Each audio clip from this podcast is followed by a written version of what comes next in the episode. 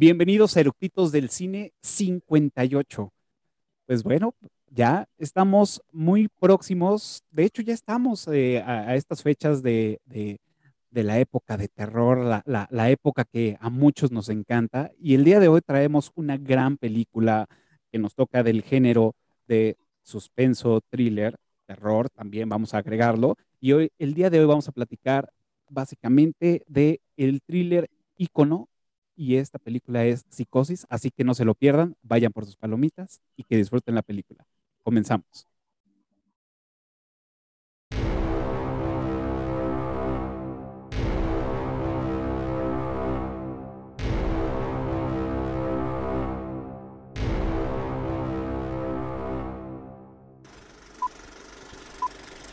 ¿Ya está grabando?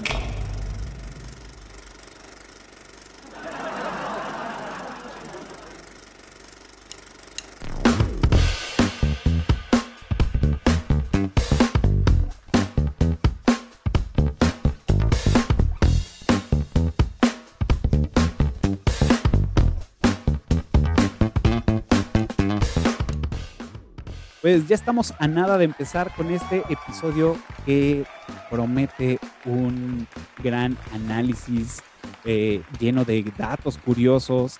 Eh, esta película que sin lugar a duda fue pionera en muchas cosas y como ya lo había dicho, hoy vamos a platicar de psicosis y como datos generales rápidos, eh, pues como sabemos, el director es Alfred Hitchcock. Perdón, lo repetí muchas veces y, cuando me tenía que salir no me salió. Hitchcock. Y pues bueno, el maestro del suspenso y lo vamos a ubicar en muchas películas. Este, eh, Pájaros, Vértigo, bueno, entre muchísimas otras que hizo. Y como esta película está basada en el guion original de la novela de eh, Robert Bloch, y que pues bueno, esta fue una adaptación y también reescrita por Joseph Stefano. Eh, y con, en, la, en la gran música, en la parte de la composición musical, tenemos a Bernard Herrmann, que tuvo 90 participaciones tanto en películas como series. Y pues para los que ya este, han visto un poco más de, televisión y que ya tienen una, cierta edad, pues bueno, van a, van a ubicarlo en, este, en Dimensión Desconocida, esta gran serie teníamos en la televisión. Esta película fue nominada, tuvo cuatro nominaciones como Mejor Actriz de Reparto, eh, Mejor Director, Mejor Fotografía en Blanco y Negro y Dirección de Arte en Blanco y Negro y se estrenó el 16 de junio de 1960 pues hace ya 60 años, no tuve el gusto, me hubiera encantado poder ir al cine a, verlo. Pero bueno, ya vamos a, darle a lo que nos truje chencha, como dicen, y el día de hoy traigo un invitado especial, un erudito o erudito, que pues bueno, es especialista en, en este género. Así que le doy la bienvenida, por aquí va a aparecer.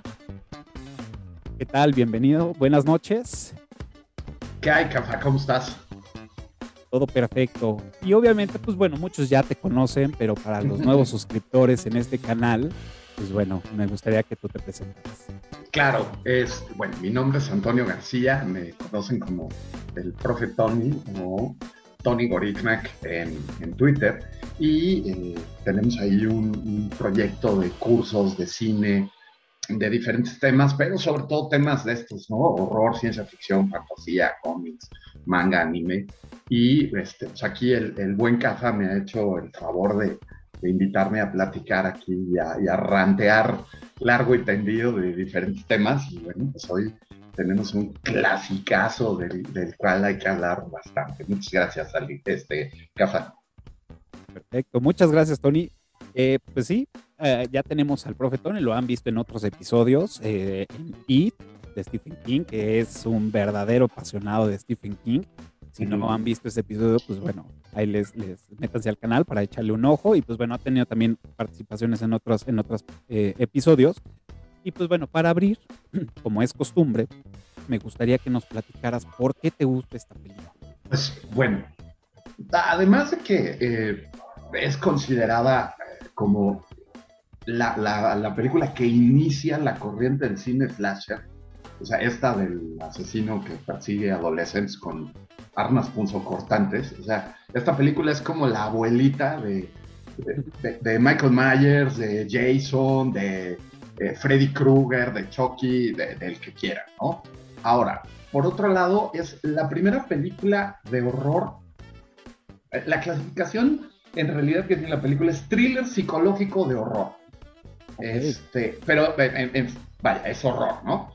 Es la primera película de horror que hace Hitchcock. Hitchcock se había especializado en hacer eh, películas de suspenso, policíacas, muy influenciadas por el, cine noir y, la corriente del cine noir francesa. Eh, tenía algunas comedias también, pero en realidad nunca le había entrado al, horror como tal, ¿no? Y, y, esta es su primera incursión. Ya después hará Los pájaros, que es como, como su segunda obra maestra dentro del, del horror, pero esta es la primera, ¿no? Eh, para, los expertos analistas de cine, consideran como los abuelitos del slasher, por un lado Psicosis, y por el otro lado una película muy poco conocida que tuvo la mala suerte de estrenarse justamente en 1960, que fue el mismo año que salió Psicosis, que se llama Peeping Tom de Michael Powell. Es algo muy en la onda de Psicosis. Peeping Tom es la historia de un fotógrafo que quiere captar la, cara del miedo puro. Entonces se dedica a matar a sus modelos. Tiene dentro del tripié de la cámara un, un, cuchillo y entonces en el momento en que la víctima ve que las va a matar, él toma la foto y, quiere retratar el miedo absoluto, ¿no? Entonces, la película es buena, eh, pero pues pasa muy en segundo plano comparada con otras cosas, ¿no? Entonces, por un lado, pues e, este inicio del cine slash. Por otro lado, Hitchcock entrándole al género de horror, ¿no? Que es, un genio de la, del cine, o sea, al nivel de, de, otros, podemos decir, no sé, de Kubrick o de, Scorsese o de... Hay muchos otros, ¿no? Eh, y por otro lado, lo que rodea a la película, ¿no? Eh, Hitchcock cuidó mucho que nadie supiera el final, por ejemplo, ¿no? Ni, ni, ni el crew de filmación siquiera, ni los actores. Eh, una de las cosas que hizo, por ejemplo, ya que tenía eh, la película hecha, pues se hace, ya en 1960 se acostumbraba las giras de medios. Ibas al radio, ibas a la tele, a hablar de tu película y a promocionarla, ¿no? Y normalmente los que hacen esto, pues son los actores, los protagonistas. Bueno, Hitchcock les prohibió por contrato a Janet Leigh y a Anthony Perkins hacer gira de medios. Él dijo, yo la hago, porque ustedes son capaces de, que, de contar algo que no quiero que cuenten. Entonces, digo, como, como buen obsesivo, muy, muy en la onda de Kubrick, por ejemplo, este, de hecho casi todos los genios directores son de ese tipo, quería tener el absoluto control del, del proyecto. Y además, me, me parece muy interesante que Hitchcock se enamora de la, de la novela de Robert Bloch.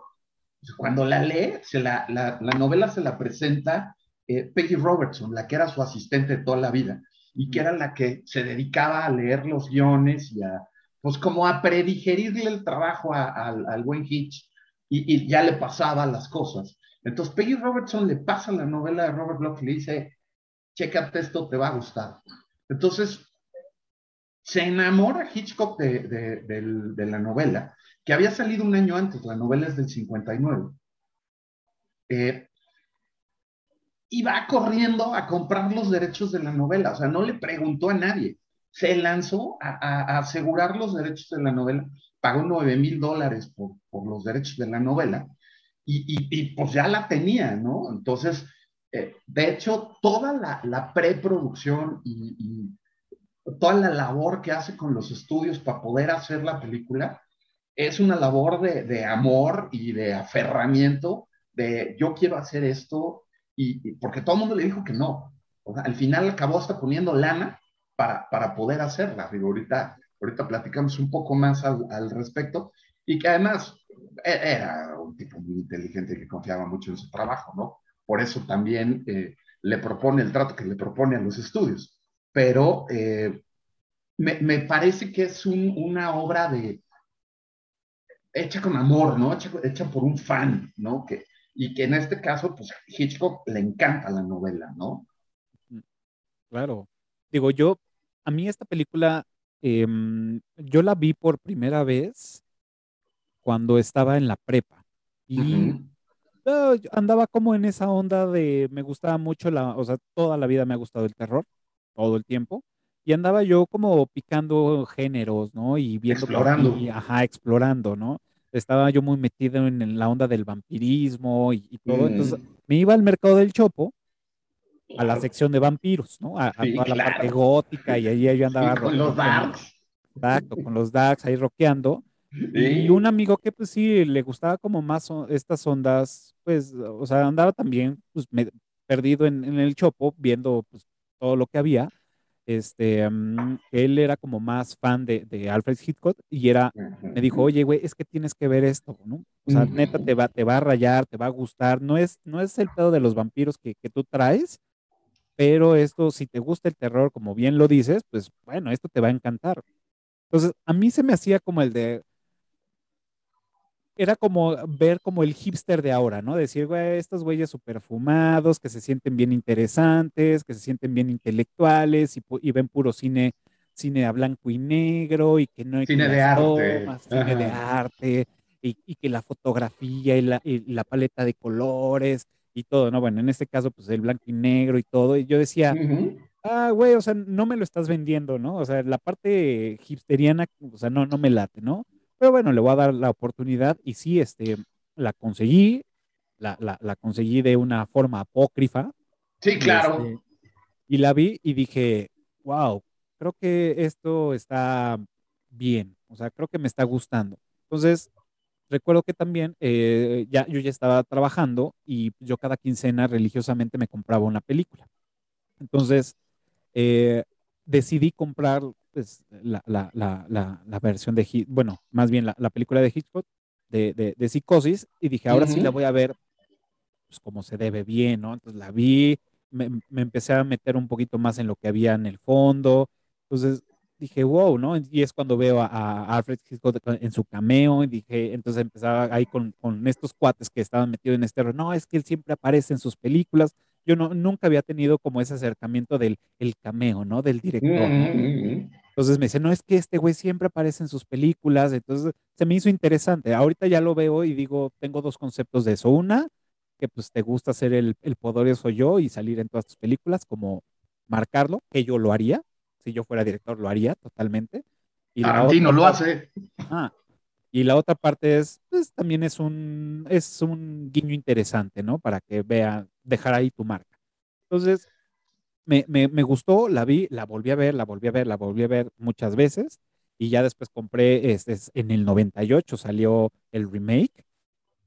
Y había esta supuestamente especial donde venía la, la, del 60 con la, de, la, del, la del 98. Y dije, bueno, pues me la voy a dar. Entonces las compré no había visto la del 98 y me quedé, mm, no lo sé, Rick, ¿no? no era necesaria. Ajá, exacto. Entonces dije, bueno, está bien, vamos, vamos a tenerla aquí, nada más como recordatorio. Y, y, así fue como me empezó a gustar el, el, cine de Hitch. Obviamente, pues fue lo primero que vi y ya después empecé a ver otras películas de él y ya no tenían como el mismo sentido, ¿no? Pero hasta que entendí que, pues, es otro género, es otra otra intención, pues bueno, ya lo dejé en paz y ya no fui como el hater este de, no, es que las otras películas también culeras o bla, ¿no? Pero realmente si le das su, su carga, cual debe de ser, pues bueno, también es un gran cine, ¿no? Hitchcock es el, el nodo más del director rockstar. O sea, Hitchcock siempre dijo que lo importante de una película es el director. Que todo lo demás valía madre, ¿no? De ahí el mero bueno era, el director, ¿no? Y él lo llegó a decir, llegó a decir en alguna ocasión que los actores eran como ganado, eran vacas. Y, que, y que así se les debía de tratar. Entonces le dijeron, oiga, pero ¿cómo, cómo vacas? No, bueno, bueno, se les trata bonito, pero, son ganado, ¿no? O sea, no importa qué tuviera que hacer para obtener la toma que quería, la secuencia que quería, o sea, incluso hay ahí algunas chismes sobre, sobre, sobre Hitchcock, de, que maltrataba mucho a los actores y que no respetaba a las actrices, y, o sea, pero pues vaya, eh, él, él tenía un sentido del humor muy particular, ¿no? También, y era, y era un tipo que él sabía que él era el importante, ¿no? Entonces, esos cameos, por ejemplo, eran justamente una manera de demostrar que, o sea, aquí hasta, o sea, yo soy el que dirige, el que edita, el que ilumina, el que jala los cables y hasta el que actúa, ¿no? Y esto también tiene una razón de ser. Es, Hitchcock cuando era, era un adolescente era hiperactivo y, y, su mamá no lo aguantaba en la casa cuando estaba de vacaciones.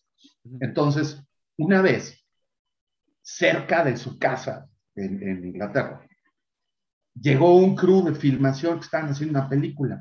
Entonces la mamá le dijo, vete, vete para allá con estos cuates a ver si te dan chamba y te entretienen. Entonces, Hitchcock empieza su, su, su carrera en el cine desde muy chico y aprende desde jalar cables, hacer escenografía, estuvo con los equipos de carpintería, pintó escenografías, jaló cables, puso luces. O sea, era un tipo que conocía el proceso de, del making de una película desde el mismísimo corazón, ¿no? Entonces, si había algo que no le gustaba, tenía el conocimiento práctico para decirle a alguien que no estaba haciendo bien su trabajo.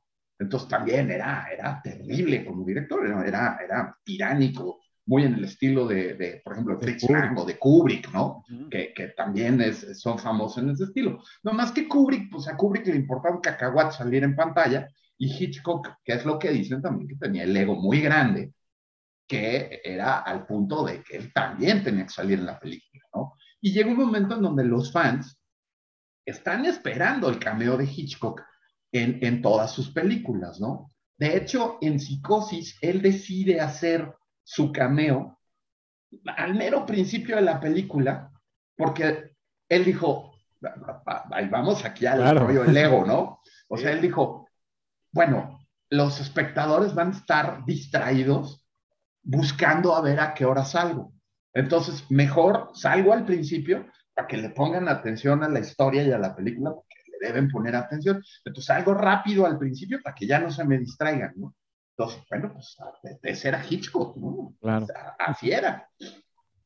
Sí, y es, es, digo, realmente le salió, le salió muy bien. O sea, es, eh, yo lo recuerdo, y a ver si tú me, me recuerdas, pero en el canal 4, en televisión abierta, pasaba, eh, no era, era parte de Dimensión Desconocida, no, ¿verdad? Era, No. él tenía su, Él, su, su él show. tuvo su, su programa que se llamaba Alfred Hitchcock Presenta. Ah, claro, exacto. Y el, el primer ron de Alfred Hitchcock Presenta fue eh, por ahí de los 60, más o menos. Y él salía, presentaba las historias, Claro. este, hasta salía la silueta donde él silueta llegaba y se paraba. Y en los 80, cuando hay el, el revival de, de Dimensión Desconocida, también hay un revival de Alfred Hitchcock Presenta.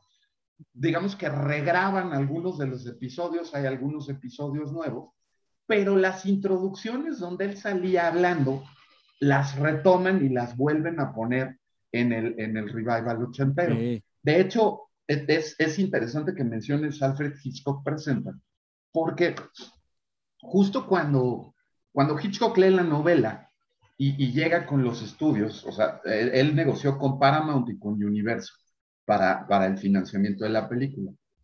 Eh, los dos le dijeron que estaba loco, que, que la película era, que la novela era asquerosa, eh, inmoral e imposible de filmar. Entonces, ahí fue donde empezó el jaloneo de Hitchcock, donde les dijo, bueno, ok, o sea, en aquel entonces Hitchcock cobraba por película 250 mil dólares. Entonces les dijo, no me paguen, pero me dan el 60% de regalías de la película. O sea, él se llevó 15 millones de dólares en aquella época por ese deal, cuando cobraba 250 mil dólares. Entonces, bueno, los estudios dijeron, hombre, esta película va a ser un fracaso. Sí, hombre, te damos el 60% de las regalías y de los derechos. Sale. Luego, pero, pero pues no, no te vamos a dar el presupuesto al que estás acostumbrado. De hecho, el presupuesto fueron 800 mil dólares para, para, para psicosis y ganó 50 millones de dólares en exhibición. Entonces, eh, Hitchcock les dijo, no hay bronca. O sea, yo, yo financio, yo, yo pongo lana. Y es más, usamos a mi crew de filmación, a mi equipo de filmación que tengo para el programa de televisión. Para que le bajemos a los costos. Filmamos en, en los mismos estudios de Universal donde se hace el, el programa de... Ah, porque le dijeron, pero no te vamos a construir sets. No importa. O sea, yo, yo tengo de dónde... De hecho, canibalizaron sets de, de otras películas de Hitchcock y del programa para poder construir los sets de, de psicosis. Entonces, cada, cada bronca que le echaban, Hitchcock les, les tiraba una bola rápida y les, y les solucionaba el problema, ¿no? Entonces, pues que si los sets no hay bronca, filmamos en los sets de televisión y yo armo todo. Que la lana, yo pongo dinero. Este, jaló a sus colaboradores de costumbre, entre ellos justamente mencionabas a Bernard Herrmann, el, el, el, el que hace la música y que eh, eh, se convierte en, un, en, una pieza clave dentro de la película, y eh, Joseph Stefano, que es su primer guion. O sea, se entrevista con Hitchcock, a Hitchcock le gustan las, las ideas de De Stefano y, y, y, y le da chance de, de escribir el, el, guion de Psicosis.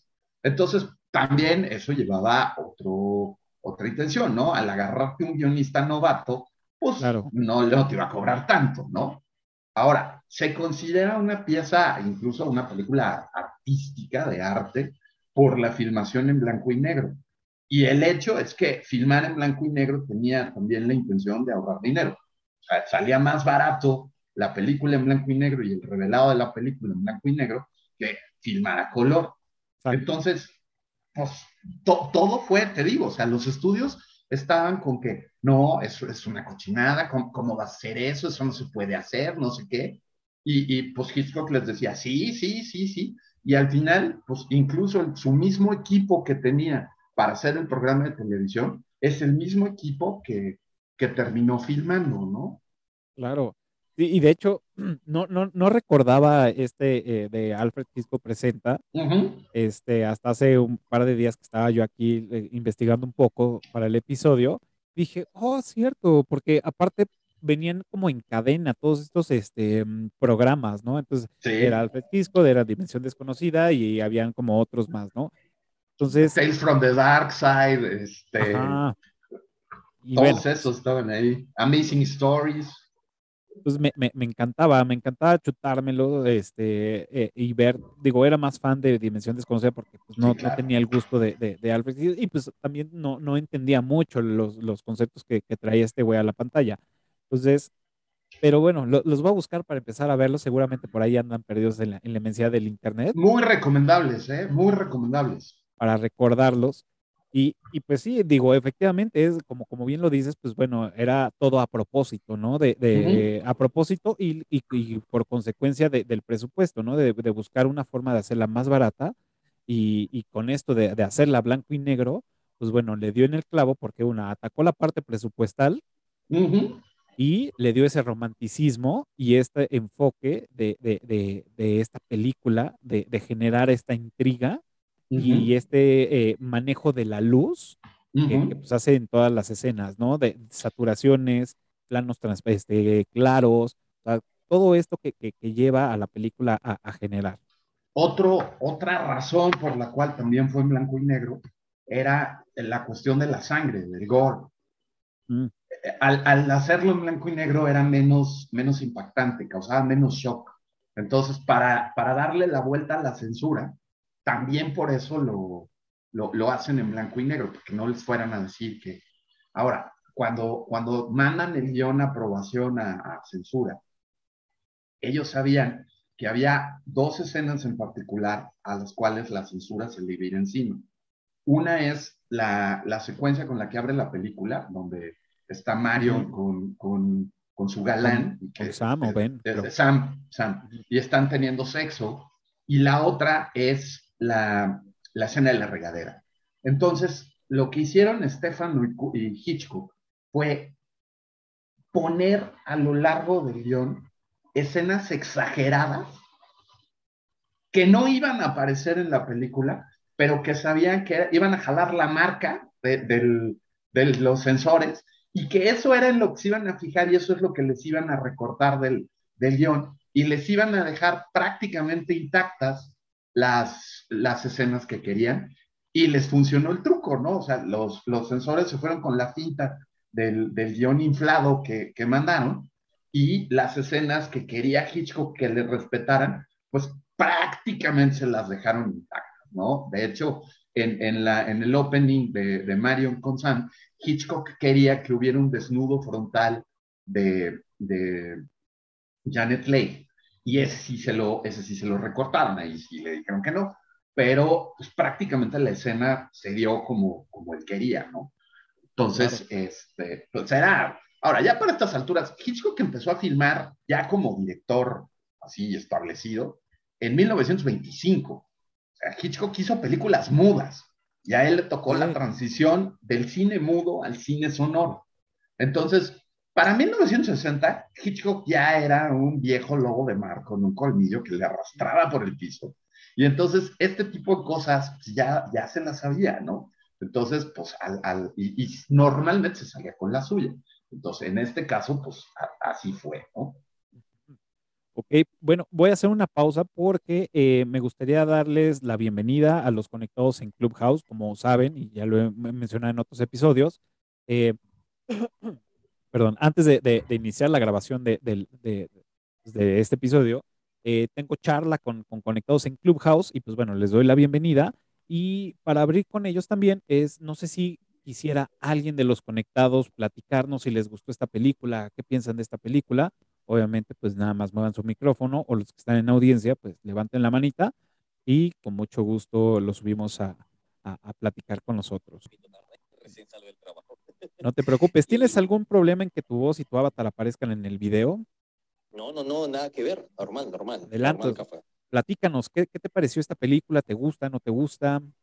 ¿Qué tienes Eh, de la- platicarnos? Mira, la, la verdad, la película, eh, escuché mucho de la película, porque en sí la película es una película icónica, ¿no? O sea, aquí, eh, y quien no conoce a Hitchcock y más con su película Psicosis, ¿no? Que es un clásico del cine, al igual que Casablanca, que Cantando bajo la lluvia, ¿no? Entonces, eh, siempre he visto, me han hablado siempre de la película, pero nunca, nunca la disfruté. Entonces, eh, reci- recién hace, el- antes de la pandemia, o creo que el año pasado, la película estaba en Netflix, así que tanto que me hablaron de la película, le, le vi y la verdad me quedé, me quedé anonadado, ¿no? Eh, con la película, porque a mí me gusta mucho, de repente soy un poco retro, pero me gustan mucho las películas en blanco y, ne en blanco y negro, ¿no? Por, por el mismo hecho que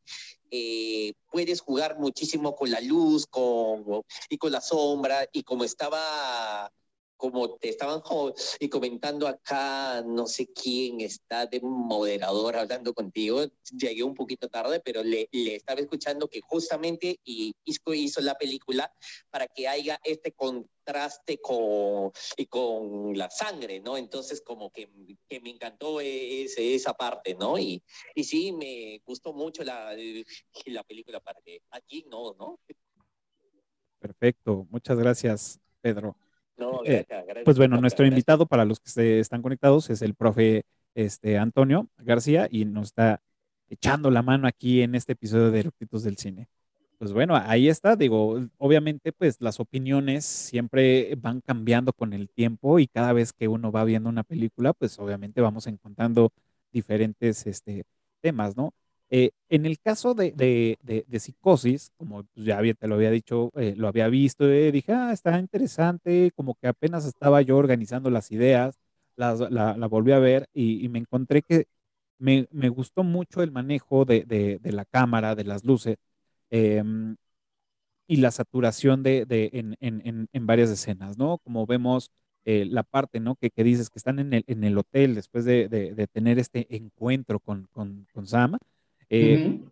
Parte de estos simbolismos que, que, encontramos, pues bueno, vemos a, a una Mariam con un eh, con ropa interior blanca, ¿no? Ajá. Uh -huh. eh, que demuestra ahí toda la parte de inocencia, de, de, de, ser, bueno, no inocencia, sino más bien de una parte, eh, no sé cómo decirlo. Eh, como angelical, o sea, trata de darle ese, ese, esa aura así como Exactamente, ¿no? Y ya después, más adelante, cuando pues hace, eh, comete el robo o está en la transición del, bueno, ya, ya había hecho el robo porque ya lo tenía. Sí, ya cuando llega al motel, sí. Ajá. Y ya la vemos con ropa interior negra, ¿no? Y no nada más cambia la, la ropa interior, cambia el, el, bolso que ella lleva, ¿no? Cuando llega a, a, su oficina, pues tiene una bolsa negra, bolsa blanca, cuando ya se va, este, pues tiene una bolsa negra, e incluso los atuendos cambian, ¿no? Vemos que ella tiene eh, atuendos más, eh, bueno, este, eh, sí, vestidos o conjuntos más claros, y pues bueno, ya cuando se, se sube al auto o se está cambiando, pues ya vemos colores más oscuros, ¿no? Entonces, toda esta representación de cómo ella va cambiando, también se me hizo interesante, aunque si uno no lo ve con estos ojos, pues lo pasa desapercibido, ¿no? Claro, pero vaya, por ejemplo, otra cosa que también es algo que no es como muy notorio, pero pues, es, es, digamos, el, el, nivel de cuidado por el detalle que llega a tener Hitchcock por las cosas para que le salgan como él quiere. Es, no hubo vestuarios a la medida eh, en, en, en esta producción. Una vez más, cuestión de costos, ¿no? O sea, mandar a hacer eh, ropa a la medida es bastante más cara.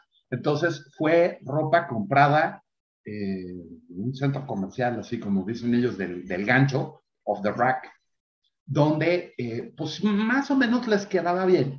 Y que además, pues la intención que dice Hitchcock que tuvo esto también fue pues, que se vieran como personas normales, con, ropa que puede comprar cualquiera y que pues de repente a lo mejor se te ve medio caído o se te ve no, no con un ajuste perfecto, ¿no? Entonces, también esa parte del vestuario además de los colores, que es también muy como del western, ¿no? El, el vaquero del sombrero blanco y del sombrero negro, para que supieras quién era el bueno y el malo. Este, es, este rollo de que la ropa era eh, pues, comprada en cualquier Walmart o cualquier centro comercial que se encontraron en el camino, ¿no? Entonces, y, y, era para eso, para dar esa, esa apariencia de gente normal.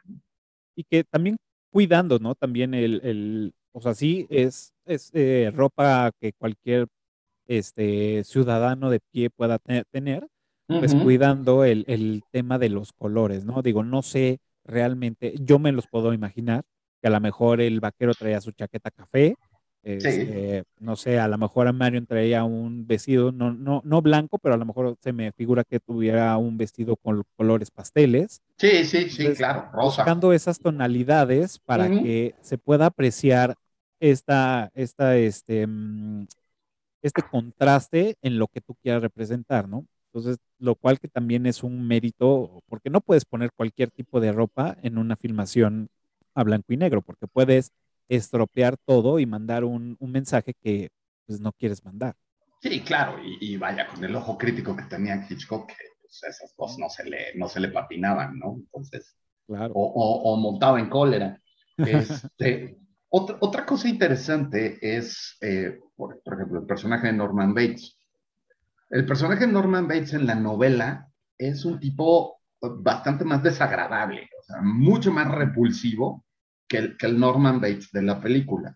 De hecho, el, el, Norman Bates de la novela es un tipo ya pasados los 40, eh, con sobrepeso, eh, que le gusta, calvo, que le gusta la pornografía, este, que tiene ahí fetiches ahí, no solamente el bullerismo que, que vemos aquí, sino algunos otros. Es, o sea, es un tipo desagradable, ¿no? Es, es, y Hitchcock trata de pulir esa imagen, eh, primero escogiendo a Anthony Perkins como, como protagonista, que en aquel entonces estaba en sus 20 medios, eh, cercano a los 30 probablemente, pero pues era un tipo delgado, más bien guapo, eh, que, que, que, no se ajustaba a la descripción que hace Bloch de, eh, de, de, su personaje en psicosis, ¿no? Entonces, ese es uno de los pequeños cambios que hace Hitchcock en el personaje, porque dice que, vaya, sí es un antagonista, sí es un villano, pero que tampoco quiere, que, que quiere crear cierta empatía del público hacia Norman Bates, ¿no? Entonces, no, no que lo odien así tan, tan de saque, ¿no? Entonces, por eso es que hay esa modificación también en, cuanto al personaje. La novela trae algunas subtramas, ahí hay algunas relaciones románticas y hay, este, pues, pues como otras líneas de historia que eh, tanto Stefano como Hitchcock recortaron y enfocaron la historia justamente en, Norman Bates y en, su, su, locura, ¿no? Y, en sus motivaciones. Este, entonces, funciona perfectamente así, porque, pues decía Hitchcock, ¿y yo para qué voy a meter historias románticas aquí cuando, pues no viene al caso, ¿no? Aquí lo interesante es hablar de, de lo que está pasando con, con Norman Bates y que el público de alguna manera se clave a, a descubrir el misterio, ¿no? Que, que, que, contiene la película, ¿no? Entonces, también para poder lograr esto y, y yéndonos un poco a la parte técnica, Hitchcock utiliza eh, cámaras de 35 milímetros con lentes de 50 milímetros. Esto lo que causa es que tenga la cámara un campo de visión parecido al que tiene la vista de una persona. Entonces, eso hace que la experiencia de la película sea como más inmersiva, porque de veras parece que es lo que está viendo una persona. eso eso lo, lo, lo calculó Hitchcock y lo experimentó hasta encontrar ese, ese ángulo de visión, que es el ángulo de visión del ojo humano.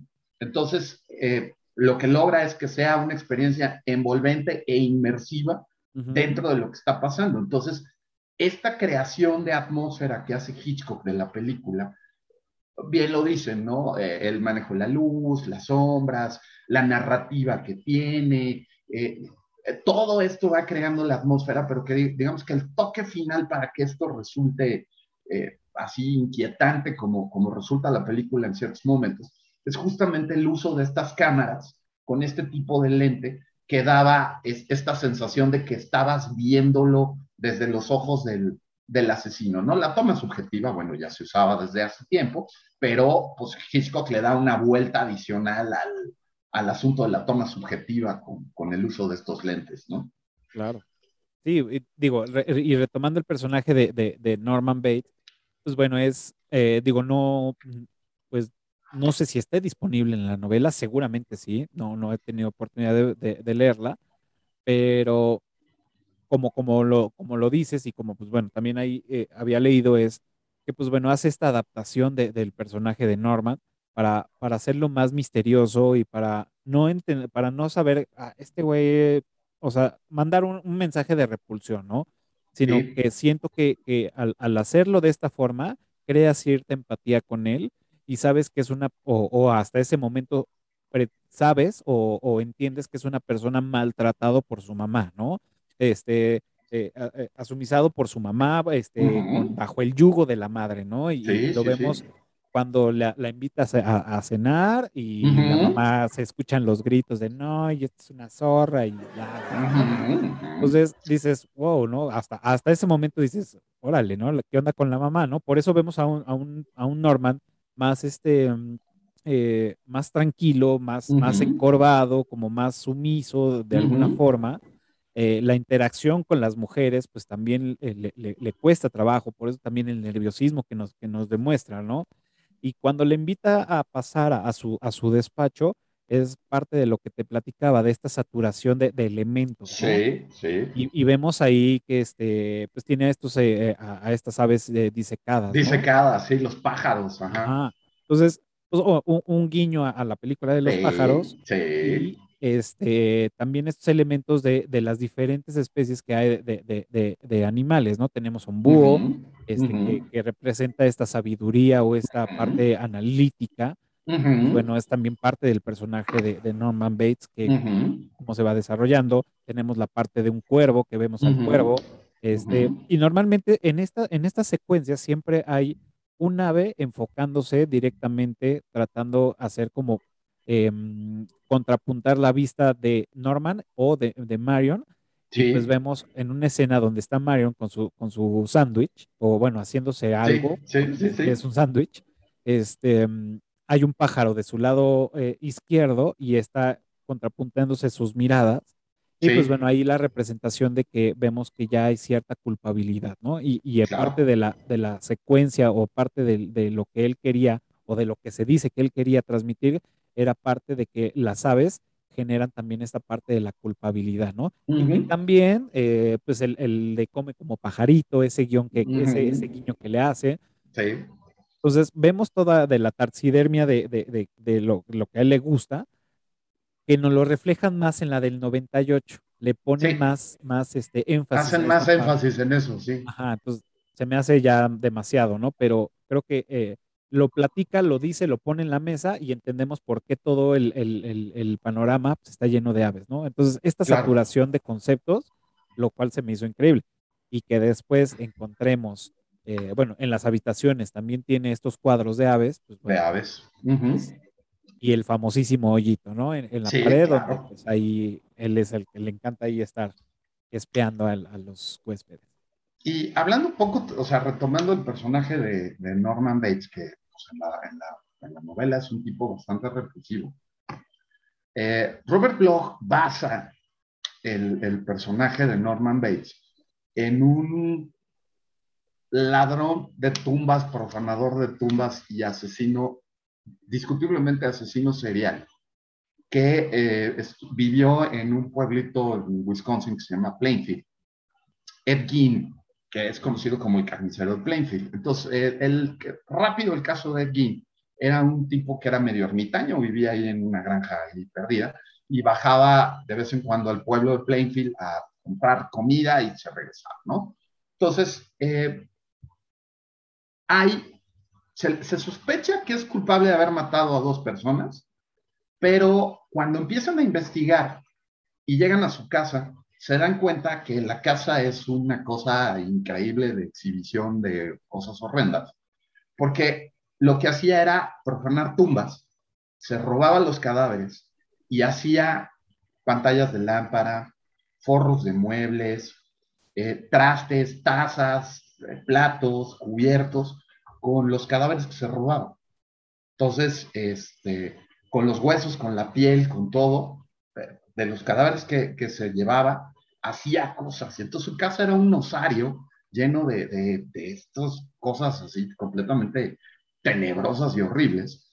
Y lo que más le sorprende a la policía cuando entran a la casa y a revisar es que cuando entran a la habitación de la mamá de Edwin, que la que era la habitación de la mamá de Edwin, la habitación está impecable, pristísima, eh, eh, perfectamente ordenada, y entonces se dan cuenta que este cuate trae ahí unos rollos también muy macabros con, con la mamá. La mamá había muerto años antes, pero la habitación de la mamá estaba en perfecto orden. El resto de la casa era, era un, una cosa horrenda, pero, pero la habitación de la mamá no. Entonces, eh, de hecho, contaban un chiste en la época que decían que, ¿por qué no prendían el aire acondicionado en casa de Ed Gein? Decía que porque a los muebles se les ponía la piel de gallina, ¿no? Entonces, eh, entonces el caso de Ed y Ed es un tipo un poco más parecido a la descripción que hace, que hace Blog del personaje y no tiene nada que ver con, con este, con, con el, el, el, físico de Anthony Perkins, ¿no? Entonces, de ahí viene el, el caso original. El caso se, o sea, todo sale en los periódicos en 1957. Bloch escribe la novela en el 59 y Hitchcock hace la película en el 60. Entonces, eh, de ahí es de donde viene la, la creación del, del, personaje de Norman Bates. Está inspirado en, en, en Ed Gein. Claro, y, en el caso pues, de Ed Gein.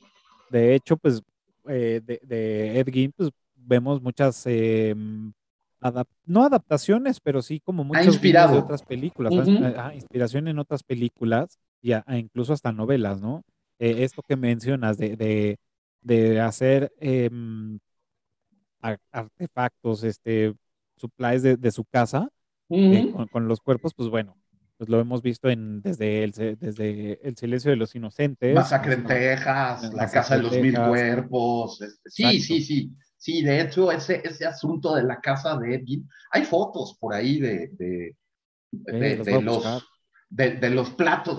Hizo un set de cubiertos, por ejemplo, un, un tenedor y una cuchara que le, con huesos, que les puso así el, la cabeza del tenedor y la cabeza de una cuchara a, a un cacho de hueso ahí que sacó. Y, entonces, o sea, sí es como bastante tétrico, pero, claro. en realidad, o sea, Ed Gein, te digo, se sospecha que mató a dos personas, se tiene la seguridad de que mató a una, una mesera de un bar de ahí de Plainfield, que la secuestra y a esa sí la mató. Pero, pues el, el resto de la historia es más bien lo que sacaba este, de, de, de, las tumbas, ¿no? Iba, ya, iba y lo sacaba de ahí, ¿no? Entonces, eh, por eso también le dicen el, que es un, el ghoul de Plainfield, ¿no? Hablando de esta criatura mitológica que, que, que, se alimenta de cadáveres y que ronda los cementerios, ¿no?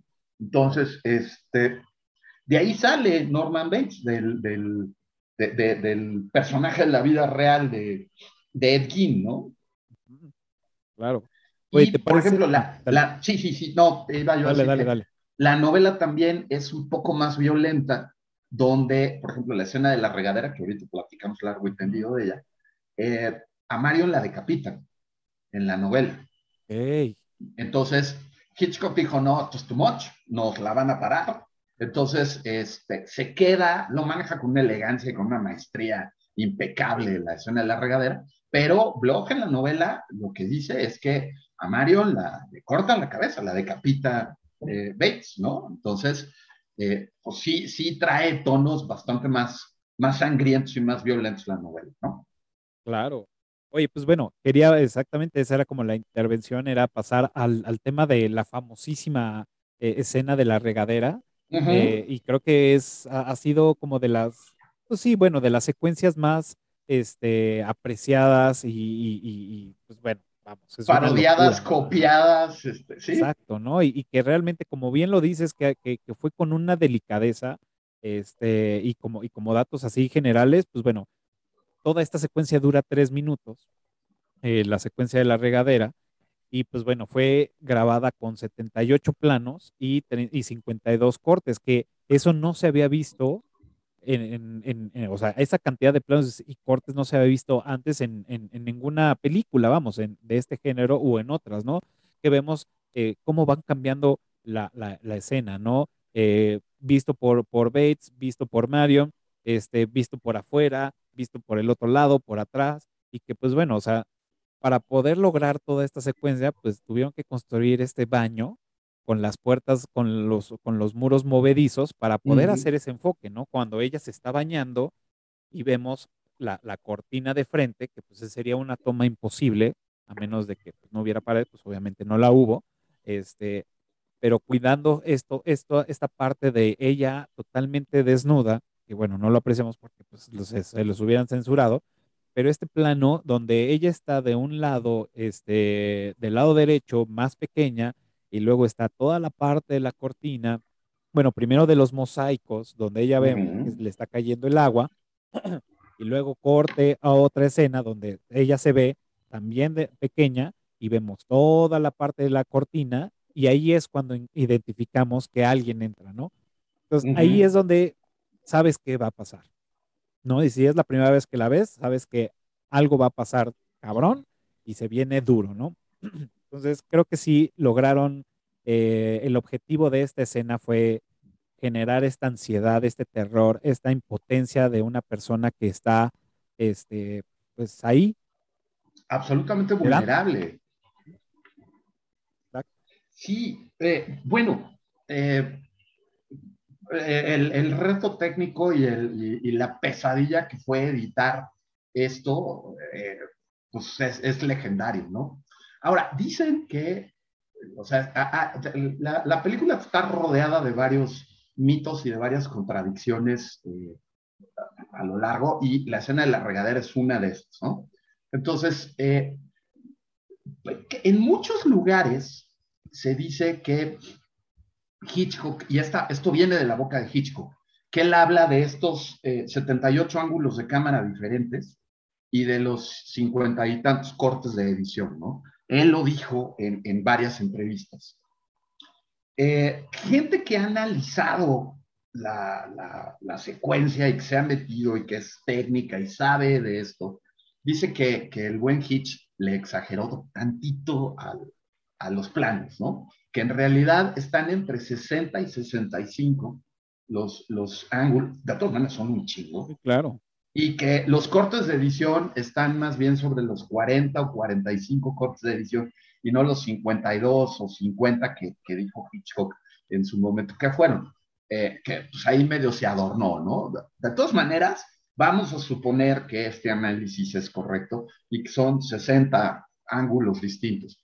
Es un mundo, es una locura y además darle una secuencia lógica y entendible a esa cantidad de, de, tomas. Si hay quien se hace bolas con dos cámaras, imagínate con, con 50 planos distintos, ¿no? 60. Pero bueno, eh, la, escena se pospuso dos veces, la, filmación. Eh, una porque eh, Janet Leigh tenía gripa, entonces este, Hitchcock muy apapachadoramente dijo, no, pues como tienes que estar ahí en el agua y todo, entonces pues no, no, aguantamos a que te, a que te mejores, ¿no? Y la siguiente vez que iban a filmar, Janet Leigh tenía el periodo y entonces dijo Hitchcock, no, pues no, no, aguantamos a que termines y entonces filmamos. Se tardaron una semana completita en filmar la escena de la regadera, cuando el tiempo de filmación total fueron cuatro semanas. O sea, el 25% del tiempo de filmación se dedicó en exclusivo a la escena de la regadera. Entonces era como, como la niña de los ojos de Hitchcock, que es esta escena. Originalmente, la escena no tenía música, era, era totalmente en silencio, ¿no? Y de hecho, cuando Hitchcock termina de filmar y, ve el primer corte de, edición de la película, hasta se desanima, porque dice, no, está medio chafa, no me gusta, eh, vamos a recortarlo y, y, en vez de que salga como película, lo metemos como uno de los episodios de, de, la serie de Alfred Hitchcock presenta y ahí muere. Eh, el, el, Herman Bernard le dice, aguanta, déjame meterle la música y ya luego decides. Entonces, mete la, la musicalización de la película completa y el de, de la escena de la regadera, y Hitchcock se enamora de la película y dice, no, ya, ¿no? Se queda como película. De hecho, le duplica el sueldo a, a, a, Bernard. Y dice que el 33% del éxito de la película se lo debe a, la musicalización que hizo Bernard, ¿no? Entonces, eh, pues al principio hasta él decía, no, pues, pues, como que no me gusta y resultó que pues la música se convierte en un personaje más, en un elemento más dentro del, de la película, ¿no? La, sangre que, se ve, eh, utilizaron jarabe de chocolate. Eh, un, jarabe de chocolate que existía en aquella época, que la marca era Bosco. Por ahí dicen que era Hershey's, no, no fue jarabe de Hershey's. Es era una marca que se llamaba Bosco y que era muy usada en el cine porque en, el, en, en las películas en blanco y negro daba el brillo como, como sangre y además la viscosidad que tenía este jarabe era muy parecido a cómo, cómo es la sangre, cómo fluye la sangre. Entonces, pues era perfecta para las tomas de blanco y negro, ¿no? Entonces, que aparte no, se, no se diluía tan fácil con el agua y se podía perder el color. Es, o, se ve aguado, ¿no? Entonces, eh, aguantaba bastante bien el, el, la exposición al agua. También otro de los de los mitos que hay alrededor es que dicen que si eh, Janet Leigh utilizó una doble de cuerpo o no para las escenas de la regadera. Eh, de hecho, había una doble de cuerpo que era Mary Renfro. Ella lo ha dicho. Hay gente de la producción que ha dicho que Mary Renfro hizo algunas escenas donde intervino como, como doble de cuerpo, pero digamos que el consenso general es que la gran mayoría de las tomas fue Janet Leigh y que Mary Renfro solamente intervino en, en algunas tomas. Eh, vaya, del, el mito, el, chisme es que en realidad no, en ningún momento es el cuerpo de Janet Leigh y que es Mary Renfro todo el tiempo, no, sí está como, como mezcladito ahí. Otro de los mitos alrededor de la escena de la regadera. Que perdón, que supuestamente esta, esta chica, este, pues bueno, eh, Mary Renfro, que era una conejita de Playboy, por eso no tenía como ese tema de, de salir supuestamente desnuda. Sí, Y correcto. Supuestamente le pagaron 500 dólares por estas escenas. Sí, sí, se- fue portada de Playboy unos meses antes de filmar. Ah, mira, eso sí no lo Entonces, este sí, entonces, este sí, por supuesto, ella, ella no tenía, no tenía bronca con eso. Otro, otro mito, y que pues, ahí sí es ahí, hacerse un poco fuera de la basílica. Dicen algunos que la escena de la regadera en realidad el que la dirigió fue Saúl Vaz. ¿Quién era Saúl Vaz? Saúl Vaz era un diseñador que, eh, entre otras cosas, es el creador de estos famosos pósters del resplandor, los que están hechos con, con arte puntillista, lo- que están hechos en hojas amarillas, Mm. que Kubrick le rechazó como 500 modelos antes de eh, aceptarle los finales. Entonces, eh, Saúl Vaz era un cuate que era especialista en los créditos de opening de las películas y en el diseño de pósters, ¿no? Entonces, Hitchcock lo contrata para hacer el storyboard de la escena de la regadera, de, en general de la película, pero particularmente de la escena de la regadera. Entonces, evidentemente, Saúl Vaz ayudó mucho para, para hacer el, el setting del escenario y, y- y dio algunos tips de, no, mira, muévele aquí, eh, porque pues, él fue el responsable del storyboard. Pero eh, esto es- lo han refutado de mil maneras, pero pues uno de los argumentos más poderosos es, o sea, ¿tú crees que alguien con el ego del director rockstar que tenía Hitchcock iba a permitir que una de las escenas, la, la escena La de escena. la película, la dirigiera alguien más? Por supuesto que no. Entonces, pero bueno, ese, ese fue, en algún momento fue uno de los chismes que corrían de la película, ¿no? Que, que de hecho, pues sucedió, ¿no? Con, cuando Alfred Hitchcock se, se enferma y se Ujú. ausenta para la grabación, para la filmación de la escena donde matan al, al, al- Al detective. al detective. No recuerdo ahorita el otro, el otro director que la, la rueda, la, la hacen, y Hitchcock dice, ok, te quedó bien, pero vamos a volver a hacerla. Sí, vamos a volverlo a hacer porque, Porque no parece saben. que, se, que está bajando las escaleras y Ujú. no es lo que yo quiero. Te quedó muy bonita, pero la ahí quiero la volver a hacer". guardamos por si necesitamos un corte de edición, ¿no? Sí, justo. No, I won't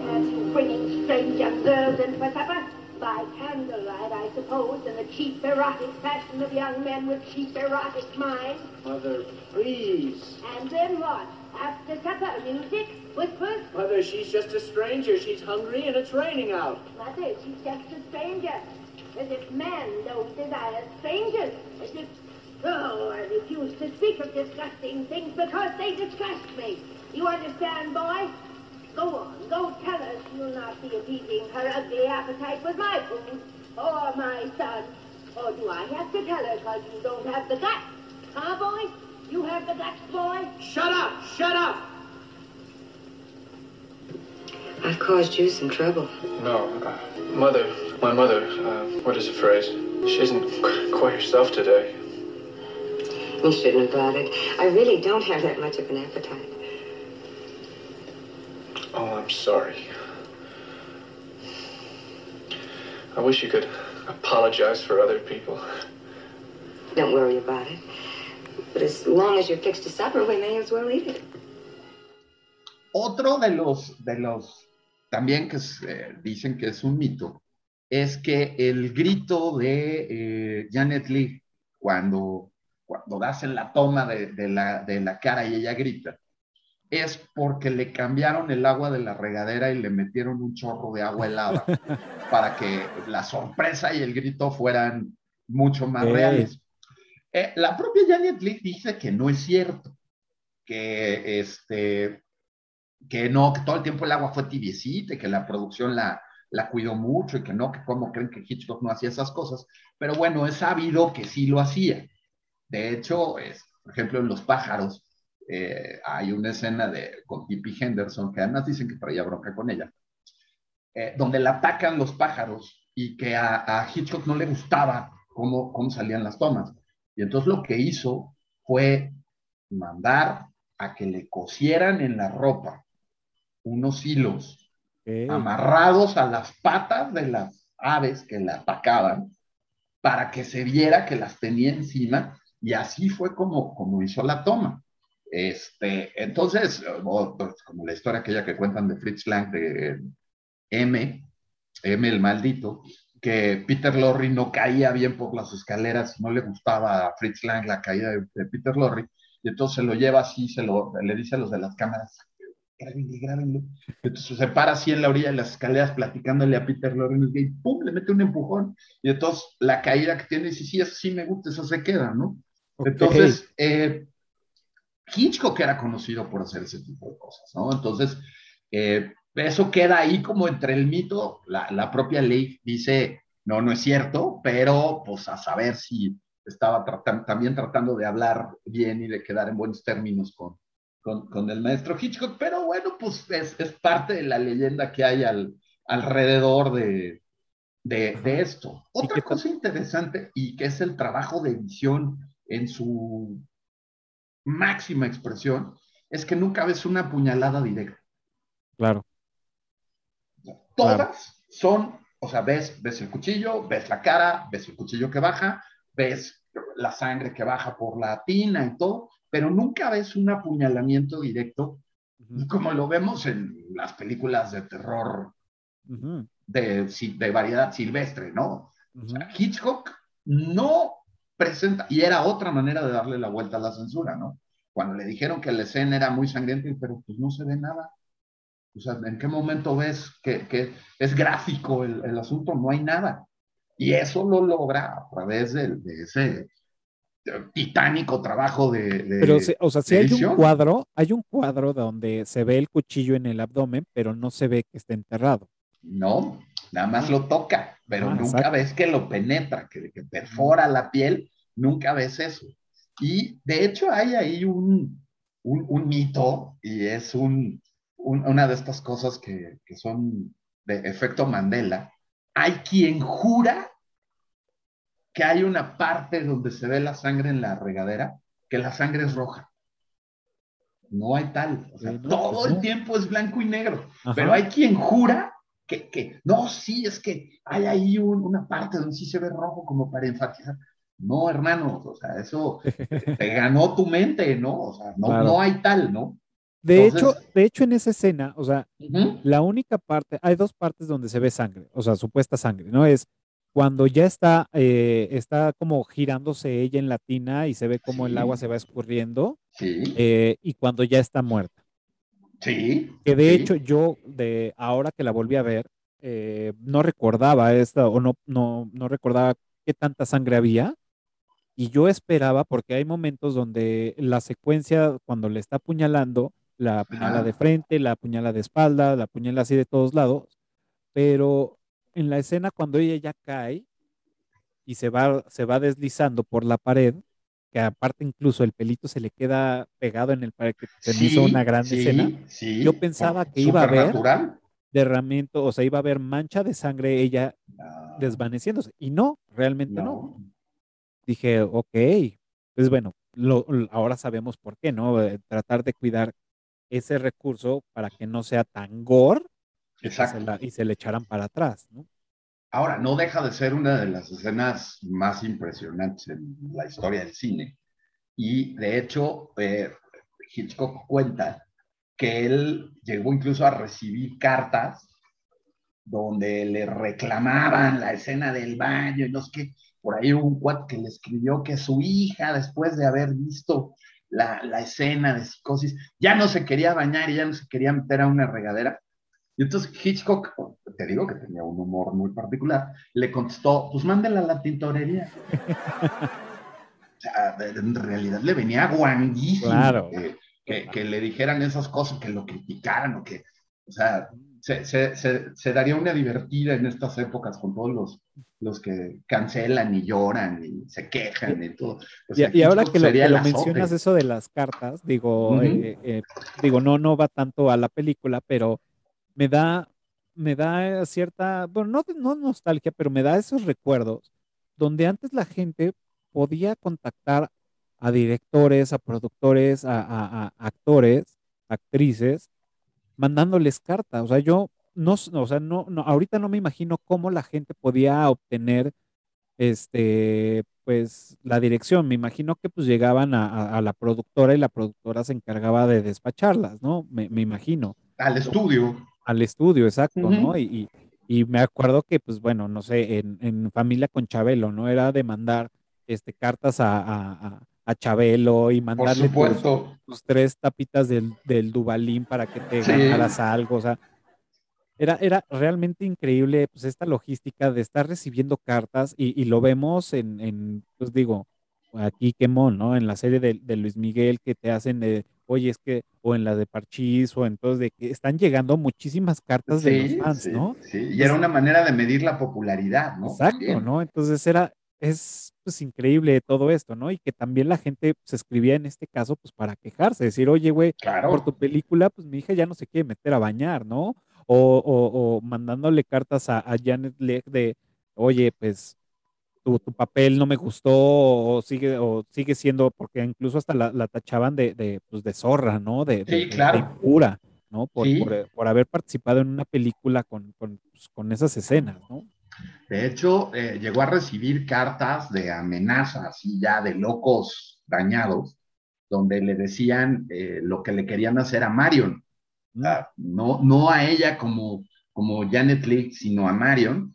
Eh, recibió una que era tan, ya, ya tan loca, tan, tan perturbadora, que incluso la entregó al FBI y, y el FBI agarró al tipo que escribió la carta este, eh, de esa tan, tan extraña, ¿no? Entonces, sí, la, la película causó una serie de reacciones y Durísimo. eh, esto además estuvo avivado un poco por el, el gimmick, el stunt que se le ocurrió a, Hitchcock de que no dejaban entrar a la gente tarde. O sea, tenías que estar en el momento en que la película empezaba y una de las condiciones que puso Hitchcock es que tenían que cerrar la puerta y no dejar entrar a nadie una vez empezada la película.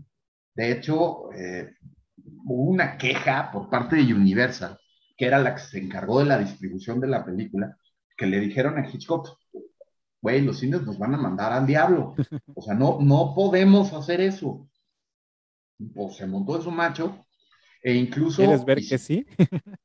hizo unas figuras así de cartón de, de tamaño natural de él, donde decía, este, usted no puede entrar tarde, tiene que entrar a la hora, no sé qué.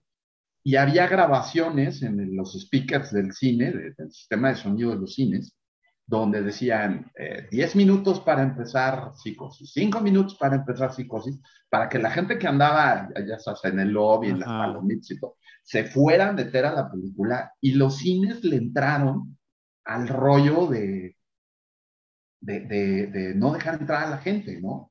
Y aquí en México incluso el promocional decía, eh, no cuenta el final, ¿no? Y salía Ah. Hitchcock así, eh, de Claro, es silencio. verdad. Sí lo llegué a ver. Entonces, Digo, no, no estaba en esa época, ¿no? Pero sí no, no, claro, pero así. o sea, por ahí algún video. Y eh, eh, eh, esto se lo, se lo fusila Hitchcock a, a- a Henry Claude Clouseau. Cuando Clouseau hace Las Diabólicas, unos años antes, hace lo mismo en, en los cines. No, no sabía, Entonces, creí que es- había sido como el primero en esta. No, eh, eh, eh, y, y bueno, el papá de los gimmicks es Roger Corman, ¿no? Este, que era el que ponía las ambulancias afuera de los cines porque decía que la película era tan impactante que iba a haber infartados en la sala de cine, ¿no?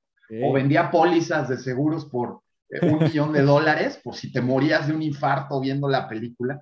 Y, y- y bueno, ¿no? O sea, el rey del gimmick, el que inventó todas estas cosas, fue en realidad Roger Corman, por ahí de los 50 Clouseau lo hace con las diabólicas, que es antes de psicosis, y Hitchcock se lo fusila en, la condición igualita que, que y, jala, ¿no? Entonces, crea toda una expectativa al- alrededor de la película que ayuda a que pues tenga todavía más éxito, ¿no? Cuando pues ni el propio Hitchcock en algún momento le tuvo fe a la película, ¿no? Entonces, y resultó que es de estas cosas que les dicen un sleeper hit, que pues nadie daba un peso por la película y resulta que es un exitazo, ¿no? Claro. La verdad es que lo, lo- lo manejó muy bien. Sí, digo, a- algo que me gustaría este, retomar, parte de, de- de la escena de la regadera, es el final de la escena de la regadera, que es una de las eh, fotografías, hablándole de- en estos términos, que más me han gustado e impactado, ¿no? La, la, la toma de Marion en el piso y ese close-up que le hacen lento donde la podemos ver a ella pues ya muerta, pero con los, con los ojos abiertos, ¿no? Y todo lo que implicó hacer esta, esta, esta escena. Se me hace increíble porque es tan definida el, el- el acercamiento, el- los contrastes de, de- del pelo, que, de- bueno, de su pelo, del color de su piel, el color de los ojos, las pestañas que se ven mojadas, las gotas escurriéndole todavía por la cara Sí. todo este panorama que, que genera y este close-up que lo hace lento, lento, lento, a mí me, me, me, me voló. Creo que fue un gran final a una secuencia y que pues bueno, todo lo, lo, lo que, que- lo que trajo, ¿no? Que fue un- una secuencia que se tuvo que, que se tuvo que repetir 30 veces con la pobre, de que entre que cerraba los ojos, con que respiraba de más, con que movía el ojo, o sea, todo esto que, pues bueno, generó un, un problema, pero que al final se logró y eso que pues hubieron ahí unos pequeños detalles que se alcanza a ver que se le mueve un poco el ojo y también se le alcanza a ver cómo le, le palpita una vena, ¿no? En el cuello. Que bueno, eso fue, no recuerdo si, si digo una tontería, perdón, pero no recuerdo si fue la esposa de Hitchcock el, el que di, la que le dijo, güey, se le ve cómo le salta la vena. Sí, de hecho es la, la esposa de Hitchcock la que le dice que se ve cómo se le mueve el cuello. Y, o sea, ¿a qué grado de detalle estaba filmado ese close-up que, que dices? Que Hitchcock recibe una serie de cartas de- después de- del estreno de Psicosis, donde varios oftalmólogos le dicen Mm, cierto. que, la, que, que las pupilas no tienen el grado de dilatación que debería tener una persona muerta. Y entonces le recomiendan que utilice gotas de belladona para, para dar ese efecto de, de dilatación de la pupila. Y a partir de entonces, cuando, cuando Hitchcock hace estas, estos close-ups de gente muerta, utiliza las, las gotas de belladona que le, que, que le recomiendan los oftalmólogos para, para lograr el efecto más real, ¿no? Pero pues imagínate que, que tú como oftalmólogo estás viendo la película y, y el grado de nitidez de la toma y, Claro. y de perfección de la toma es tal que alcanzas a darte cuenta que, que las pupilas no tienen la dilatación correcta, ¿no? Está cabrón. Sí, sí. La, la verdad, sí, o sea, es. Y qué, y qué bueno que le escribieron, ¿no? Porque pues, al final él ya pudo eh, asumar un, un, un, Un detalle de- de- de- adicional, de- sí. ajá, a sus demás eh, películas. Perfecto. Pues bueno, ¿qué te parece si antes de, de- de iniciar, bueno, de ya empezar con, con la trivia, nos aventamos ya los últimos datos curiosos que tengamos, los soltamos y Sí. arrancamos con la trivia. Mira, un- uno que a mí me da mucha risa y, y, digo, solamente reafirma mi, mi creencia sobre Disney, es que eh, justamente después de haber hecho Psicosis, Hitchcock quiso filmar eh, algo en Disneylandia y la, la dirección de Disney se lo negó rotundamente por la película tan horrible que había hecho. Obviamente a Hitchcock le vino guango su asunto, Claro. Pero Tenía prohibido entrar a eh, Disney. tenía prohibido entrar a Disney. Tenía prohibido entrar a Disney por, por, por haber hecho algo tan feo como psicosis, ¿no? Claro. Entonces, este, ahora, eh, finalmente, bueno, Disney podrá decir lo que guste, pero pues ahora hace las Halloween Nights eh, en los estudios Universal, ¿no? Entonces, Claro. bueno, eh, sí, y ya hubo una de psicosis. Entonces, este, en fin, todo sea por el dinero, ¿no? Pero Exacto. Eh, gente como John Carpenter, Wes Craven o el propio Brian De Palma se dicen influenciadísimos por psicosis, ¿no? Entonces, este, de hecho, Angie Dickinson, que es la protagonista de, Vestida para Matar, una de las películas icónicas de Brian De Palma, era una de las candidatas para ser el, el personaje de Mario. Eso no lo sabía, fíjate. Al, al, final no se quedó, pero bueno, de todas maneras, en Vestida para Matar hace un personaje un poco parecido a, a, a Marion y, y, pues Brian De Palma hace un poco también ahí su homenaje a Psicosis con la, con la escena del elevador, que también es una obra de arte. Claro.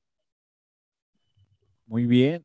Digo, a mí me quedan ya pocos, digo, hemos mencionado ya bastantes y pues bueno, la, la, voz de la señora Bates, mm, que bueno, eh, ahí nosotros, o, o, uno pensaría que es la misma voz de, de, de Norman, pero fingida.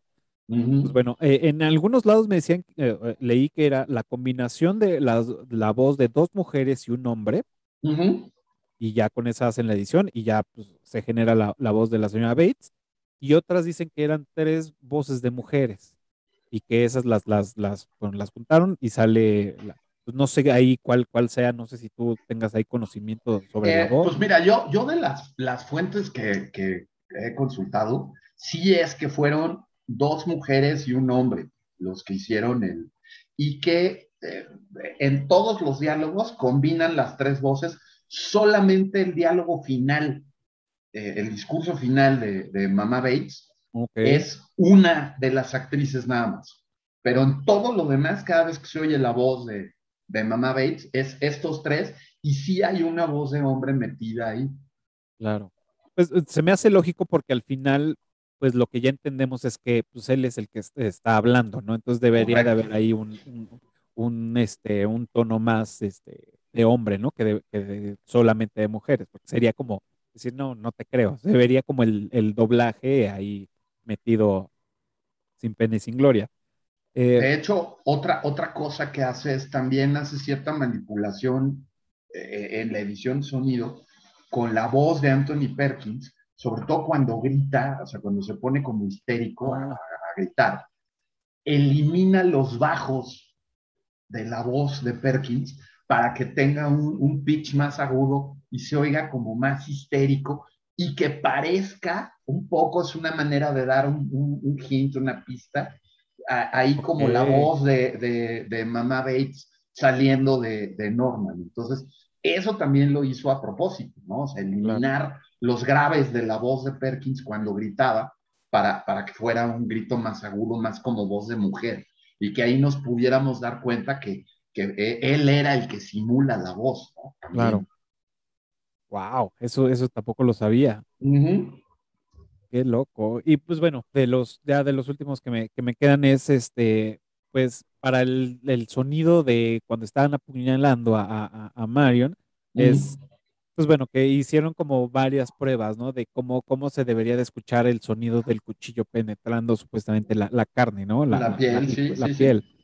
Entonces, eh, pues entre ellos, pues bueno, muchas, muchas otras frutas y se quedaron con los melones. Entonces escuchamos. Melón, sí. Ajá, el melón así como pues se va, lo vas este, apuñalando a un, a un melón, ¿no? Lo cual a mí se me hizo pues bastante natural, digo, nunca he escuchado en vivo cómo, cómo, pues, ¿Cómo cómo se oye? se Pero- apuñala, pero sí te lo imaginas. Y yo me imagino que han de haber experimentado hasta con melones con diferente grado de maduración para, para que diera el sonido ese húmedo, ¿no? Que se oye con las puñaladas. Ot- otra cosa padre fue, eh, eh, que es icónica, la toma esta de la regadera, cuando ella abre la, la llave del agua y que vemos la toma desde abajo Mm, y que cae el agua así, se utilizó una cabeza de regadera especial que medía 1,60 de diámetro. Era una regaderota Una madresota. que tenía bloqueados los chorros centrales. Solamente salían los, los de la orilla. Entonces, la cámara se puso justo en la parte central de la cabeza de la regadera y pues los chorros se abren hacia los lados y entonces nos da la impresión así de, de esa toma que es, y que pues no salpica el lente ni nada, ¿no? O sea, Claro. es perfecto cómo cae el agua y que pues ¿dónde se cómo lo hicieron?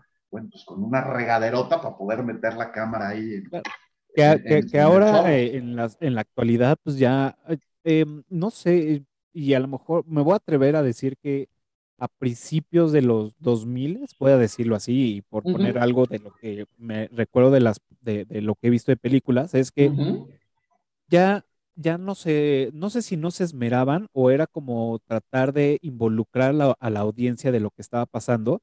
Ujú. Vemos que si hay sangre, la cámara se salpica, ¿no? Entonces vemos, Sí. vemos gotas de sangre en el lente, ¿no? O, o agua, o manchas Ujú. de lo que sea. Entonces, creo que era un recurso que, que no sé si muy bien para no, no involucrarse en una solución para que no sucediera, y decir, ya, olvidémonos de esto y pasemos como al plano del espectador, que él también Sí. se manche, ¿no? Y de Sí. ahí, pues bueno, ya vemos lo de tercera este, 3D y demás, pero creo que esta, esta escena, digámosle de esta forma limpia, donde no se ve ni una sola gota Ni una. y, y se ve perfectamente cómo está, y que también no se ve, no se aprecia que sea una regadera falsa o chora que digas, No, ¿se ve? no. O- La verdad o- es que o- el una regaderota así de pues, no, y no. que vemos No. también sombra, una sombra que se proyecta en la pared. Entonces, Correcto. cuidó como todos esos elementos que dices, "Ah, este güey sí estaba muy cabrón. Por eso, cuando ves el, el- que, ni siquiera es un remake, es una copia cuadro por cuadro de, lo que hizo Gus Van Sant, ¿para qué, güey? O sea, te copiaste así el, storyboard de, Hitchcock tal cual, con, por ejemplo, lo que dices de que le da cierto énfasis a algunas cosas, que lo único que hace es, desen- o sea, es, es como si le metes este, eh, piezas hechizas a un Mercedes. O sea, Claro. lo único que hace es, es de- des- desarmar la, la integridad de la película como quiso Van Sant. Totalmente innecesario, o sea, no, no venía al caso. Y pues obviamente pues la versión original es una maravilla, ¿no? Claro. Y que también mete ahí el tema de, porque creo, digo, no estoy, no estoy seguro, pero me pareció leer que la parte de la secuencia donde él está viendo por el, por el agujero de, de la pared, creo que sí, sí estaba planeado donde él se iba a masturbar o estaba pensada, pero creo que no lo, o sea, obvia- evidentemente no lo hicieron, en lo cual de esta del 98 sí lo hacen. Sí, y en la novela sí lo dice. O sea, porque te digo que el tipo es así como asqueroso y despreciable. Nada más que aquí, como ya vimos que pues había que darle la vuelta a la censura de alguna manera, y de por sí, ¿no? O sea, la, la, cens- la película en su momento fue muy criticada, fue polémica, porque decían que era, eh, había violencia, sexo, sexualidad ambigua, salía un transvesti, y además utilizaban la palabra transvesti que, que a Estefano le dijeron que la cambiara y se montó en su macho. Estefano se, se neció con dos cosas. Una era la palabra transvesti, que además esa escena final del psiquiatra dando la explicación, Hitchcock la odiaba, Estefano la odiaba, los críticos, los analistas han dicho que esa escena no viene ni al caso y que es una cochinada, y los hicieron meterla a fuerza para, para como amortiguar un poco el golpe con la, con la audiencia y Claro. de, tratar de dar ahí alguna cosa de cierre al público, ¿no? Entonces, eh, Estefano dice, pues, entonces van a meter al psiquiatra, pues entonces va a decir que es un transvesti, ¿no? Y, y, pues no hubo manera de, de hacer cambiar la palabra. Y la otra es la escena donde Norman se deshace de los aretes de Mario y que los tira envueltos en un papel en el, en el excusado y le jala. Es la primera vez que se ve un excusado en uso en el cine. Sí. Y también le dijeron, ay, no, es- es- ¿eso qué? No, se queda. Y, y- y, pues ahí salió, ¿no? Entonces, este, se quejaban desde que le jalaban al baño hasta que había sexo y sexualidad ambigua y travestismo y Claro. todo, ¿no? Y pues el tiempo ha dado la razón, la película ha trascendido, eh, a pesar de todo, se ha revalorado, eh, se considera una de las mejores películas de terror de todos los tiempos, siempre que se hace una lista de la que busques, Psicosis está siempre, pues si no entre las primeras cinco, por lo menos entre las primeras diez. Eh, en las categorías de villanos, Norman Bates siempre aparece entre los villanos más villanos de todos los villanos. Este, entonces, pues Hitchcock hace una cosa que se convierte en un referente y ya en un referente cultural, ¿no? O sea, como, como decíamos, esa escena de la regadera, pues la han parodiado en todos lados, ¿no? Desde los Animaniacs hasta los Simpsons, ¿no? claro. Perfecto. Pues bueno, ahora sí eh, es momento de pasar a la trivia. Y recuerden los primeros cinco que contesten correctamente en la caja de comentarios de este video, pues bueno, se van a llevar el respeto y admiración de todos nosotros y serán eh, felicitados con bombo y platillo en los siguientes episodios. Correcto. Y pues bueno, empecemos. ¿Qué trivia traes? Este, bueno, pues lo mencionamos al, al principio de la plática, que junto con Psicosis sale otra película, también en 1960, que está considerada también como fundadora del género slasher, una película británica. ¿Qué película es, es esa que, dijimos? ahí está. Ahí está la respuesta. Y yo, yo también traigo una, una este, que la tenía apartada, pero pues bueno, con la emoción se me salió y pues la vamos a tener.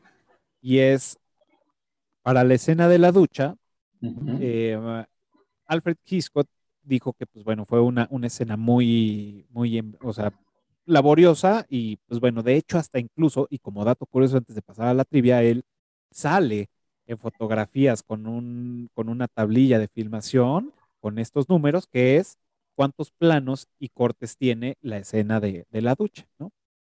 Entonces, la que él dice, ¿no? Porque pues, la que él dice, la que dice que él dice, exactamente. Sí. Pues bueno, ahí está ya la, trivia. Recuerden, los primeros cinco que contesten correctamente pues, se llevarán el respeto y admiración y los felicitaremos en los próximos episodios.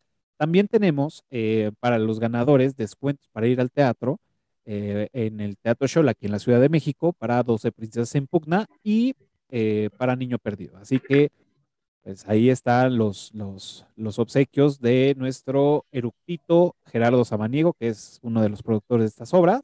Entonces, échenle ganas y se van a llevar sus descuentos. Perfecto, pues bueno, ya estamos por terminar, son las últimas dos este, preguntas y pues bueno, como saben, yo ranqueo eh, todas las películas que veo en IMBD y las publico en las redes sociales. Y pues ahora le toca a Psicosis y me gustaría que nos dijeras del 1 al 10 cuánto le pones a esta película. Pues mira, yo creo que esta sí es un, un 10 así cerrado. Eh, no solamente por lo bueno que es la película, por lo entretenida que puede ser, en su momento eh, fue algo nunca visto, o sea, este, este final absolutamente inesperado que a todo el mundo lo agarró en curva.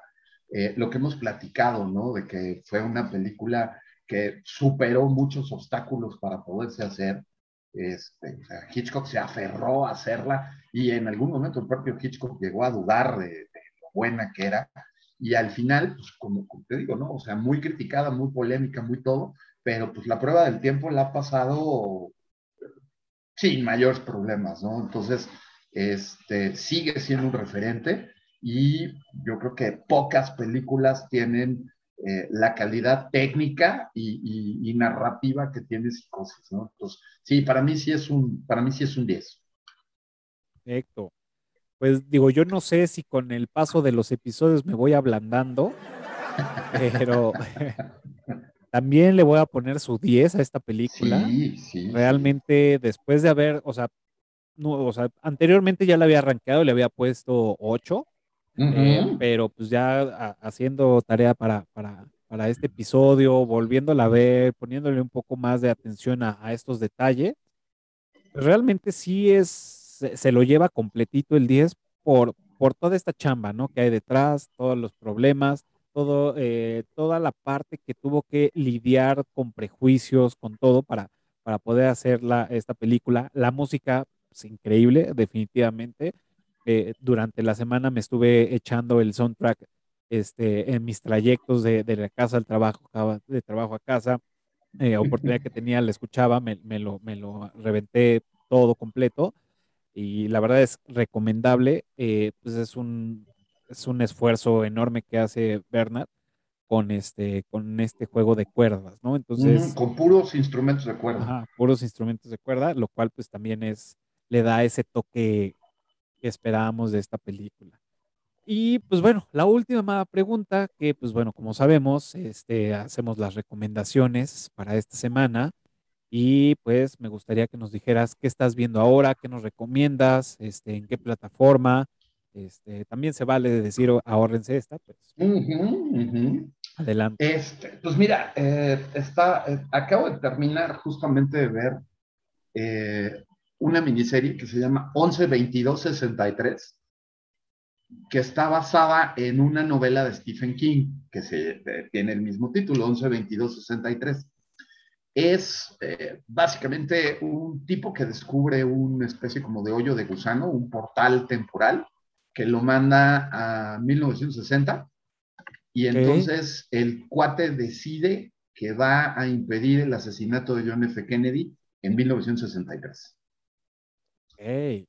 Entonces, Ah, pues, con, todo el, con todo el conocimiento histórico que lleva de, del 2016, que es cuando se supone que este tipo brinca en, en el tiempo, eh, pues sigue los pasos de, de Harvey Lee Oswald, conoce a Jack Ruby, eh, eh, ahí tiene que ver con, con, eh, tiene un romance, o sea, hay de todo. Eh, la, la, la película la protagoniza, eh, bueno, la serie la protagoniza James Franco y es uno de los productores.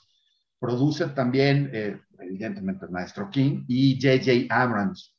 Entonces, está muy bien hecha, son ocho capítulos.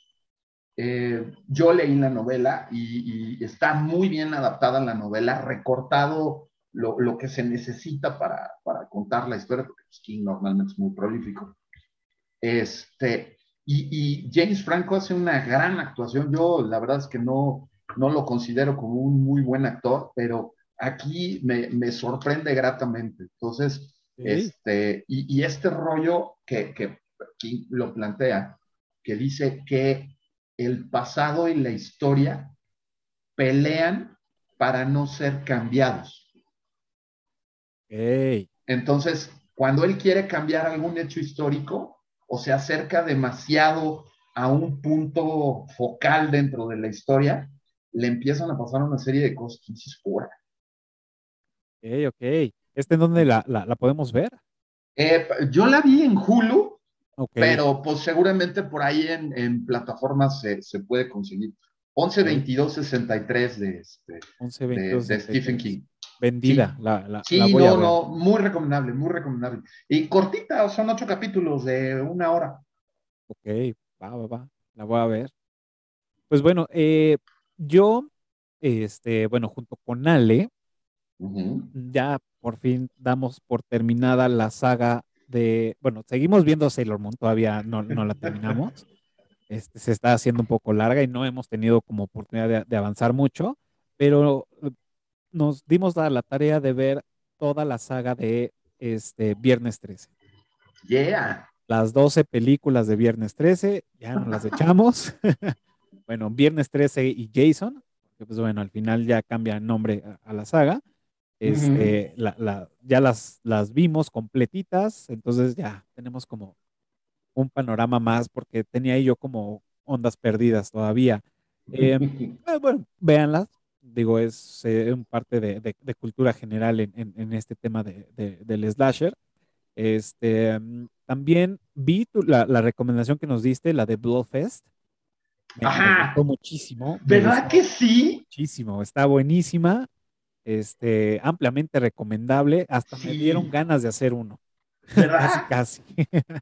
Sí, ahí no, no quiero spoilear nada, pero sí, realmente vale totalmente la pena ver Bloodfest. Sí, Bloodfest es, es una maravilla, sí. Y este, también me he estado sumergiendo en el, en el tema de, de, del terror poco a poco, eh, que lo tenía un poco abandonado. Y también me vi la película de VHS. Este, ah, ¿cuál? Eh, híjole, esta. Ah, la primera, ok. Sí. Entonces, bien, bien, me gustó, me gustó. Este, sigo procesándola. Yo soy fan, ¿eh? Ok. Está VHS, VHS 2, Ajá. VHS viral, que ya es con teléfonos inteligentes y con videos virales, uh -huh. y una que se llama VHS 1994 Ah, mira, yo no, yo no soy sabía. fan, me encantan, me encantan. Esas, Sí. esos así raras, con ese Ajá. feeling que, que no sabes ni qué onda. Sí. A mí me encantan. Sí, sí, sí, me, me, me gustó, o sea, sí está súper...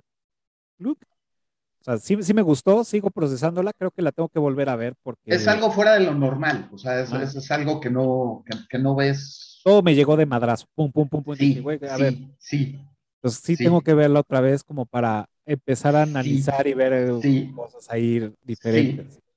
Recomendable, totalmente en Netflix, eh, ahí está, entonces, ahí para que se las puedan ver. Y me acabo de, de- de echar este Maligno en. HBO Max. Este, y bueno, no, no quiero spoiler porque pues acaba de salir en plataforma, ya salir, estado en el cine, pero este, pues por pandemia, pues muchos no, no hemos ido todavía como aventurarnos al cine.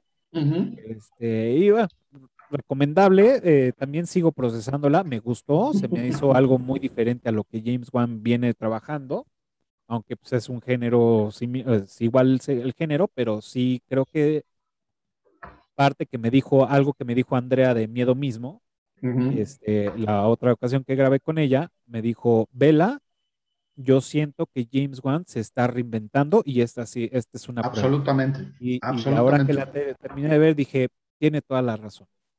Tiene toda la razón. Ahí se las dejamos. Halloween Kills. Halloween Kills. A mí sí me gustó.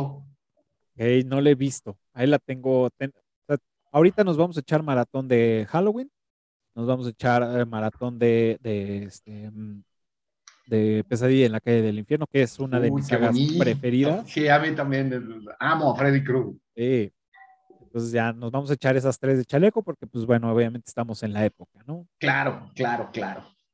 Sí, pues, este, pues muchas gracias, Cafa, por, por la invitación y por la plática, como siempre estuvo súper a gusto.